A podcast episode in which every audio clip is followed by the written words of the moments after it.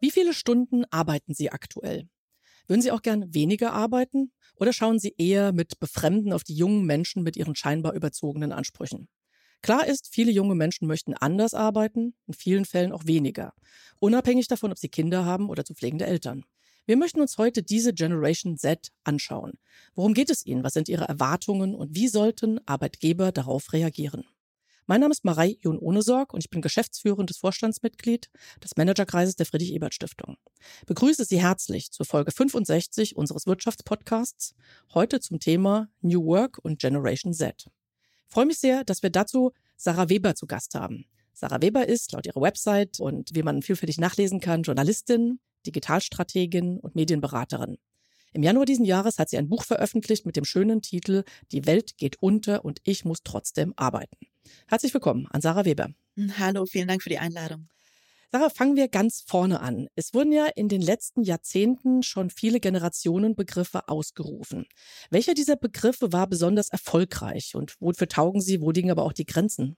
Also wenn wir auf die Generationen so der letzten ja, Jahre und Jahrzehnte schauen, da haben wir die Babyboomer oder auch die Boomer, wie sie gerne genannt werden, die Nachkriegsgeneration, dann die Gen X, die mhm. Gen Y oder Millennials und die Gen Z. Und das sind quasi die Jungen, die jetzt dann so in den Arbeitsmarkt starten. Und ja, welche war besonders erfolgreich? Ich glaube, das kommt darauf an, wie man Erfolg misst. Ich finde generell so ein bisschen diese Generationenbegriffe etwas schwierig, weil da ja eine riesige Gruppe Menschen mhm. zusammengefasst wird, nur nach ihrem Geburtsjahrgang. Und wir sehen aber natürlich in diesen Gruppen sehr große Unterschiede, einfach weil Menschen sehr unterschiedlich sind. Und das ist auch eine der großen Grenzen, die wir bei diesem Generationenbegriff sehen, weil man eben nicht alle über einen Kamm scheren kann, nur weil sie in einem bestimmten Zeitraum geboren sind. Genau, also nicht zu sehr pauschalisieren auf der einen Seite. Trotzdem wollen wir uns ein paar Trends in dem Zusammenhang anschauen. Also es gibt ja schon eine gemeinsame Klammer auch, Generation Z. Also offensichtlich hat man der XYZ einfach weiter dekliniert. Genau. Das Z steht für nichts anderes, ja. Was verbirgt sich hinter diesem Begriff? Wofür steht diese Generation Z? Und gehörst du selbst dazu? Ich gehöre nicht dazu. Ich bin ein Millennial. Ja. Millennials, also die Gen Y, die eins davor. Und die Gen Z, das ist nicht so ganz definiert, wo diese Generationen anfangen und aufhören. Ungefähr so 1997 bis 2012 als mhm. Geburtsjahrgänge. Da verorten wir die. Also das sind im Prinzip diejenigen, die als Digital Natives aufgewachsen sind, deren Schul- und oder Studienzeit sehr stark von Corona geprägt war und die jetzt so langsam, die einen sind schon da, die anderen kommen in die Arbeitswelt starten. Und die vereinen in sich eben dieses ja, dass sie mit, mit dem Internet aufgewachsen sind, dass mhm. sie sich da gar nicht erst reinfühlen mussten und dass sie das natürlich jetzt auch mitbringen in die Arbeitswelt als Skills, aber dass sie auch auch durch ihre Erfahrung der letzten Jahre mit anderen Ansprüchen an die Arbeit rangehen. Ja, genau. Das wäre jetzt noch interessant, genauer zu hören. Also welche Erwartungen stellen junge Menschen diesen Alters aktuell an ihre Arbeitgeber? Also sie sind sich ja, also diese jungen Menschen dieser Generation sind sich ja zweifellos bewusst, dass wir inzwischen Arbeitnehmerinnenmarkt haben, nicht mehr eben Arbeitgeber definiert. Was bedeutet das für deren Auftreten, für ihre Forderungen, also von all denen, die jetzt neu in den Arbeitsmarkt kommen oder frisch angefangen haben? Ja, also auch da, es gilt natürlich nicht für alle gleichermaßen. Man hat ja. genau wie in allen anderen Generationen auch manche, die unbedingt Karriere machen wollen und auch kein Problem mit der 60-Stunden-Woche dafür haben. Und man hat andere, die gerne ein bisschen entspannter machen. Man hat verschiedene Branchen, denen Leute arbeiten und so weiter. Also da, das gilt auch für andere Generationen. Was wir aber schon verstärkt sehen, ist ein Wunsch danach, Leben und Arbeiten miteinander vereinbaren zu können. Also das Work-Life-Balance ist da ja so das klassische Stichwort. Wir sehen, dass diese Generation einen höheren Wert legt auf so Themen wie Diversität, auf so Themen wie Nachhaltigkeit im Unternehmen und dass viele auch sagen, ich habe keine Lust, mich für den Job kaputt zu arbeiten. Und das sehen wir bei den Jungen, das sehen wir aber auch generell gerade über Altersgruppen hinweg durch die Veränderung der letzten Jahre. Es wird aber den Jungen sehr stark zugeschrieben mit so Sprüchen wie, die haben keinen Bock zu arbeiten, auch wenn das so gar nicht wirklich stimmt. Das klingt oberflächlich erstmal, als wäre das sehr schlau. Aber genau, aber es gibt diese Klischees, eine Anspruchshaltung, die teilweise als überzogen auch wahrgenommen wird. Also gehen wir mal auf die andere Seite. Wie können und sollten denn Arbeitgeber darauf reagieren? Also ich höre durchaus Sätze wie, wir bieten jedes beliebige Arbeitszeitmodell an, Hauptsache die Leute kommen zu uns. Was hat sich da bewährt? Wovon rätst du eher ab, wenn man diese Arbeitgeberperspektive einnimmt? Also wovon ich ganz stark abrate, ist so auf diese Generationenkonflikte draufzugehen und wirklich zu sagen, ja. die jungen Leute sind so und alle anderen sind so und das ist ein großes Problem, weil so einfach ist es nun mal nicht. Ich würde mir wünschen, dass wir einfach mehr zuhören und auch mehr nachfragen. Also wirklich mal versuchen rauszufinden, was wollen die und warum? Also nicht nur, die wollen alle nicht arbeiten, also um jetzt dieses mhm. Klischee zu bedienen, sondern Warum denken junge Menschen denn anders über Arbeit nach? Was ist denen wichtig? Worauf legen die einen Fokus? Zum Beispiel, die wollen vielleicht mehr Weiterbildung haben, um auch zukunftssicher arbeiten zu können. Ah, spannend, ja eigentlich was total Positives. So. Oder sie wollen Arbeit und Privatleben miteinander vereinbaren. Naja, sind sie auch nicht die Einzigen. Und dann wirklich zu gucken, was brauchen sie, wie kann man Arbeitsprozesse auch anpassen und ja, einfach mit weniger Vorurteilen ranzugehen. Ich glaube, das ist so ein ganz, ganz großer Punkt, der oft nicht genug passiert, der aber ganz viele Probleme direkt ausräumen könnte. Wie so oft im Leben eigentlich. Ja. Also das heißt natürlich auch, dass man dem einzelnen Bewerber, der Bewerberin gut zuhören, hast du gesagt, äh, also auch individuell rangehen, vielleicht auch auf individuelle Bedürfnisse eingehen. Gibt es noch andere Beispiele oder vielleicht auch Unternehmen, wo du sagst, die machen das besonders gut oder Ansätze die da besonders hilfreich sind? Also ich tue mir immer schwer, so einzelne Unternehmen mhm. hervorzuheben, weil zum ja. einen hat man eine Außenansicht und die muss ja nicht unbedingt der Innenansicht entsprechen. Und zum anderen ist es so unterschiedlich, je nach Branche, je nach Arbeitsaufgaben, dass es da auch nicht hilft zu sagen, dieser Technologiekonzern macht alles super, das bringt dem kleinen Handwerksbetrieb nichts. So. Was ich aber wirklich interessant finde, sind Unternehmen, die sagen, wir sehen, es gibt eine Veränderung, wir sehen, Leute wollen anders arbeiten und wir mhm. überlegen jetzt, wie kann das denn aussehen? Also so ein klassisches Beispiel sind Handwerksbetriebe, die sagen, wir finden keinen Nachwuchs mehr. Dann haben wir die Vier-Tage-Woche eingeführt und auf einmal bekommen wir wieder Bewerbungen. Und das zeigt ja ganz klar, wie Leute einfach sehen, wir haben ein Problem. Leute wollen nicht bei uns so arbeiten wie bisher. Wir haben eine Lösung. Leute würden gerne in der Vier-Tage-Woche arbeiten, also bieten wir das an. Und wir sehen ein Ergebnis. Wir bekommen wieder mehr Bewerbungen und sind attraktiver auf dem Arbeitsmarkt. Und das finde ich so ein ganz gutes Beispiel dafür von, es wurde ein Problem gesehen, es wurde erkannt und es wurde mhm. im Betrieb selbst eine Lösung etabliert, die sich dann auch bewährt hat und von der auch nicht nur Junge profitieren, sondern quasi alle im Unternehmen über die ja. Generationen hinweg. Ja, ich würde da gerne nochmal nachfragen. Also, da sind ja zwei Sachen wichtig. Erstmal, wir reden also definitiv nicht nur über große Unternehmen oder gar Konzerne, sondern durchaus auch über kleine Betriebe. Also, das ist erstmal unabhängig von der Größe. Und du hast die Vier-Tage-Woche erwähnt als Modell, wird ja viel diskutiert gerade. Da gibt's aber ja zwei Varianten. Entweder ich packe die bisherige Arbeitszeit in vier Tage oder ich gehe wirklich auf Teilzeit aber Teilzeit als Vollzeit sozusagen. Also es ist im Prinzip eine verkürzte Vollzeit, die dann angeboten okay. wird. Das also, heißt, man hat längere Tage, aber dann den freien Tag dazu. Ja. Nicht unbedingt. Also es gibt nicht da unbedingt. ganz unterschiedliche Modelle. Es gibt manche Unternehmen, die sagen, wir machen vier Tage, aber mit längeren Arbeitszeiten, also keine acht Stunden, sondern neun oder zehn Stunden. Das natürlich muss man auch arbeitsrechtlich schauen und was genau. da möglich ist, je nach Branche und so weiter. Dann gibt es Unternehmen, die sagen, wir bleiben quasi bei den acht Stunden am Tag, aber gehen auf vier Tage mal mit vollem mhm. Lohnausgleich, mal nicht. Also die Modelle sind sehr unterschiedlich und ich glaube auch, dass es sinnvoll ist, dass die Modelle unterschiedlich sind, weil eben auch Unternehmen und Bedürfnisse unterschiedlich sind. Manche müssen zum Beispiel im Schichtbetrieb den ganzen Tag abdecken. Da kannst du natürlich nicht mhm. sagen, wir machen freitags frei, sondern dann musst du einfach Schichten anders strukturieren. Andere können zum Beispiel freitags frei machen, weil sie in einem Gewerbe unterwegs sind, wo man jetzt nicht unbedingt fünf Tage pro Woche aufhaben muss. Und das auch individuell gestalten zu können, ist, glaube ich, ganz wichtig. Mhm. Und zu gucken auch, was wollen unsere Leute und was bringt denen auch was. Zum Beispiel in Handwerksbetrieben zahlt man Anfahrtswege, gehören die zur Arbeitszeit dazu ja. oder nicht? Um jetzt nochmal so ein ganz konkretes Beispiel zu nennen. Oder haben wir ja. so ein Zwei-Schicht-System? Eine Gruppe arbeitet Montag bis Donnerstag, eine arbeitet Dienstag bis Freitag. Und so haben alle eine Vier-Tage-Woche, aber wir sind trotzdem fünf Tage die Woche zumindest mit einem Basiskontingent abgesichert und haben jemanden mhm. da. Gut, also der Kern ist immer wieder mehr Flexibilität, mehr Gestaltungsspielräume nutzen, ja, die ja in der Regel da sind, nicht überall, aber in vielen Fällen. Wir haben ja lange insgesamt von dem Begriff der Work-Life-Balance gesprochen. Du hast das Wort vorhin auch erwähnt, Vereinbarkeit, Beruf, Familie. Jetzt kursiert ja zusätzlich ergänzend stattdessen der Begriff der Work-Life-Separation. Was ist davon aus deiner Sicht zu halten? Welche Bedürfnisse stecken dahinter?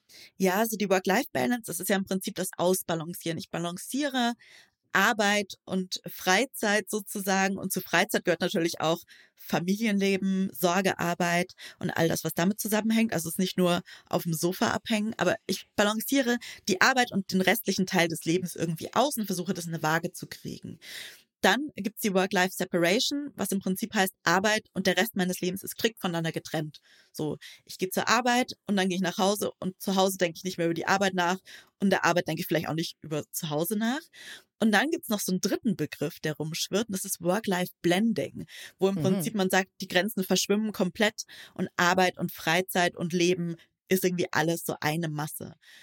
Und was ich daran an beiden Begriffen, sowohl an der strikten Trennung als auch an dem Blending für problematisch halte, ist, wir können uns und unser Leben ja nicht an der Tür zum Büro oder zum Supermarkt oder zum Krankenhaus abgeben. So, wir, wir haben uns ja dabei. Wir nehmen uns ja mit in die Arbeit. Und es bedeutet auch, wenn ich schlecht geschlafen habe oder wenn mein Kind krank zu Hause ist oder wenn ich mich gerade getrennt habe, dann beschäftigt mich das. Und genauso, wenn ich einen richtig blöden Tag auf der Arbeit hatte und mich irgendwer genervt hat oder so, dann nehme ich das ja auch zu irgendeinem Teil oder die meisten Leute zumindest mit nach Hause.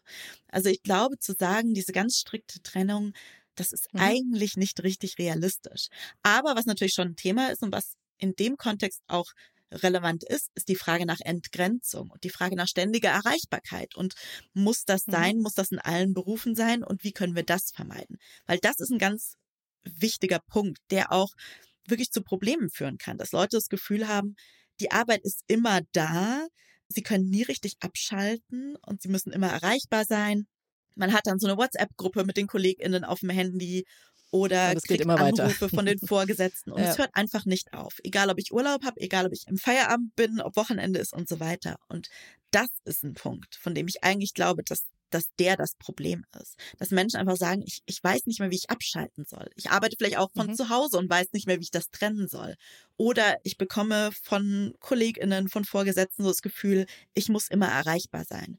Und da anzusetzen, ist, glaube ich, ein ganz wichtiger Punkt. Und dann klären sich auch manche dieser Work-Life-Begriffe so ein bisschen, mhm, wenn es mhm. dafür klarere Regeln gibt. Ja, ja, sehr spannend. Ich würde gerne mal zwei andere Punkte aufrufen, wobei ich glaube auch, dass genau diese dauerhafte Erreichbarkeit, da gibt es ganz sicher ein zu viel. Aber nochmal eine andere Frage, eher auch ein bisschen Richtung Klischee, aber oberflächlich betrachtet drängt sich ja die Frage auf, liebe junge Leute, was ist mit Vorsorge fürs Alter? Was ist mit dem Traum einer eigenen Immobilie? Welche Antworten hörst du auf diese Fragen? Dass dieser Traum nicht mehr so richtig existiert oder dass Menschen zumindest hm. das Gefühl haben. Also, was ist denn aktuell die Realität dieser jungen Menschen? So, die haben schon wahnsinnig viele Krisen mitgemacht in ihrem Leben, haben wirklich ihre Jugend so ein bisschen an Corona verloren, viele zumindest. So diese beschwerdefreie Zeit von Schulabschluss oder Studium oder Ausbildung, die gab es für viele so nicht. Gleichzeitig steigen die Preise an, der Krieg in der Ukraine herrscht immer noch an und das Gefühl ist einfach da so, boah, wir leben mit ganz vielen Sorgen. Also ganz viele junge Menschen machen sich Sorgen um bezahlbares Wohnen, um die Frage, kann ich mir die Miete noch leisten?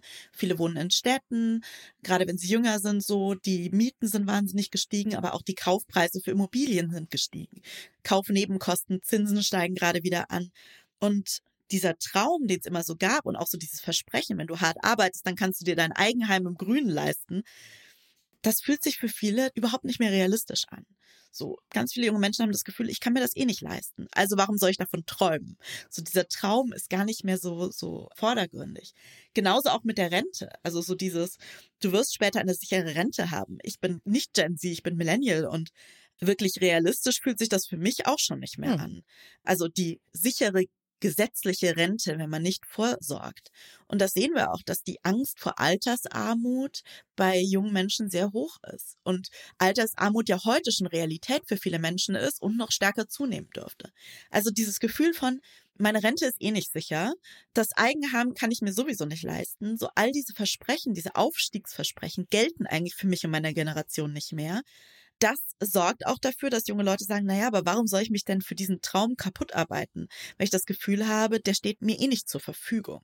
So, und richte ich mich dann nicht lieber ein in einem Leben, das vielleicht ich möchte gar nicht sagen kleiner, aber dass das halt nicht diese Träume zur Basis hat, sondern ein bisschen realistischer vielleicht ist. Mhm. Und muss ich dafür dann wirklich versuchen, wahnsinnig viel Eigenkapital auf die Seite zu schaffen oder kann ich auch so ein bisschen stärker im Hier und Jetzt leben? Ja, zweifellos, ja. Wobei wir die Fragen natürlich trotzdem beantworten müssen. Also hast du ja schon gesagt, einerseits das bezahlbare Wohnen ist etwas, was wir lösen müssen und Vorsorge insgesamt natürlich schon. Aber spannend zu hören, genau wie da die Einstellungen sind. Ich habe gleich noch eine andere, schwierigere These. Wenn Gehälter erhöht werden, und das ist ja grundsätzlich eigentlich immer das Ziel, was wir uns wünschen. Dann erhöht sich aber eventuell auch der Anreiz, weniger zu arbeiten. Diese Debatte hört man aus der Pflege, hört man bei Lehrkräften, bei Psychotherapeutinnen, Therapeuten. Wie würdest du das beurteilen? Stimmt das? Und ist das auch eher wünschenswert? Weil eben, dann kann man auch weniger arbeiten. Oder siehst du da ganz andere Zusammenhänge? Also ich halte diese These für sehr steil, vor allem in diesen Berufen, ah, ja, weil das ja Berufe mhm. sind, die traditionell nicht besonders gut bezahlt sind. Also gerade wenn man in die Pflege schaut. Generell ist Deutschland im EU-Vergleich ein Niedriglohnland. So fast ein Fünftel der Beschäftigten haben 2022 Niedriglohn verdient. Das bedeutet weniger als 12,50 Euro brutto pro Stunde. Also so, so ungefähr Mindestlohn, aber nicht wirklich mehr. So. Und wer ist das? Das sind vor allem Frauen, das sind vor allem junge Menschen und es sind vor allem ältere Menschen, so über 65.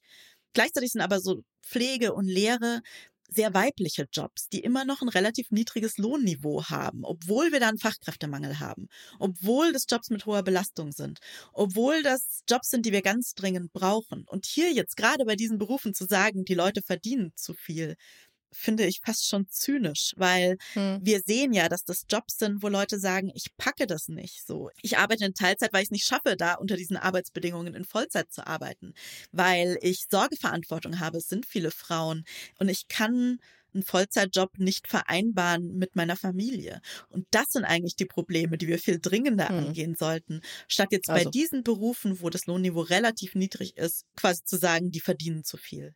Okay, also dagegenhalten, ja. Hm. Letzte Frage noch zu diesem allen sehr spannenden Thema. Diese ganzen Entwicklungen, die wir gerade grob skizziert haben, die sind ja seltsam gegenläufig. Einerseits breitet sich Homeoffice aus. Das ist auch gut. Aber auf der anderen Seite ist es ja für einen Teil der Arbeitnehmerinnen keine Option, weil sich ihr Job im Homeoffice nicht machen lässt. Wir haben über Pflege gesprochen oder Physiotherapie im Verkauf. Es gibt ganz viele Beispiele.